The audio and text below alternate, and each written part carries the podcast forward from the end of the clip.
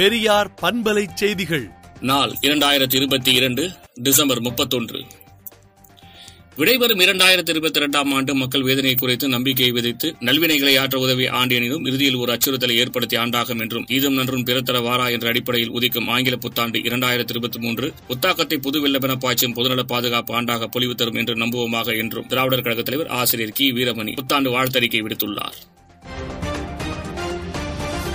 Madurai AIIMS மருத்துவமனைக்கு ஒரு பைசா கூட ஒதுக்கவில்லை என சு. வெங்கடேசன் எம்பி கூறியுள்ளார்.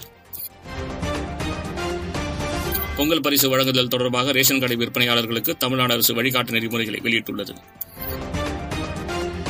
தமிழகத்தில் பெண்களுக்கு ரூபாய் ஆயிரம் உரிமைத் தொகை எப்போது என்பது குறித்து நிதியமைச்சர் பழனிவேல் தியாகராஜன் தகவல் வெளியிட்டுள்ளார். புத்தாண்டை வருக புது வாழ்வு தருக என முதலமைச்சர் மு. க. ஸ்டாலின் புத்தாண்டு வாழ்த்து தெரிவித்துள்ளார்.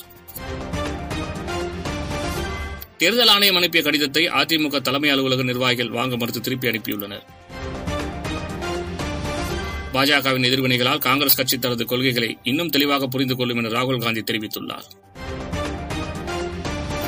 ஆதார் எண்ணை எந்த ஒரு நிறுவனத்துடன் பகிரும் போது எச்சரிக்கையுடன் இருக்குமாறு இந்திய அரசு பொதுமக்களை கேட்டுக் கொண்டுள்ளது.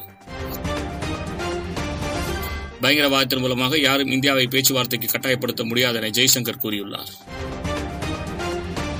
பீகாரில் எண்பது பேரை பலி கொண்ட விஷசாராய சம்பவத்தில் பிடிப்பட்ட முக்கிய குற்றவாளிகள் மீது கடும் நடவடிக்கை எடுக்க உத்தரவிட்டுள்ளேன் என பீகார் முதலமைச்சர் கூறியுள்ளார்.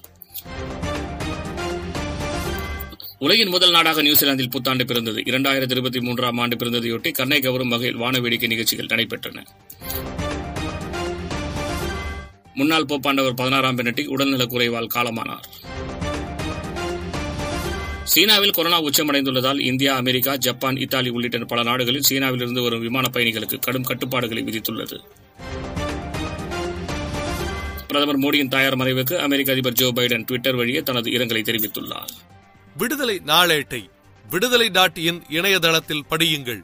பெரியார் பண்பலை செய்திகளை நாள்தோறும் உங்கள் செல்பேசியிலேயே கேட்பதற்கு எட்டு ஒன்று இரண்டு நான்கு ஒன்று ஐந்து இரண்டு இரண்டு இரண்டு இரண்டு என்ற எண்ணுக்கு பெரியார் எஃப்எம் நியூஸ் என்று வாட்ஸ்அப் மூலம் செய்தி அனுப்புங்கள்.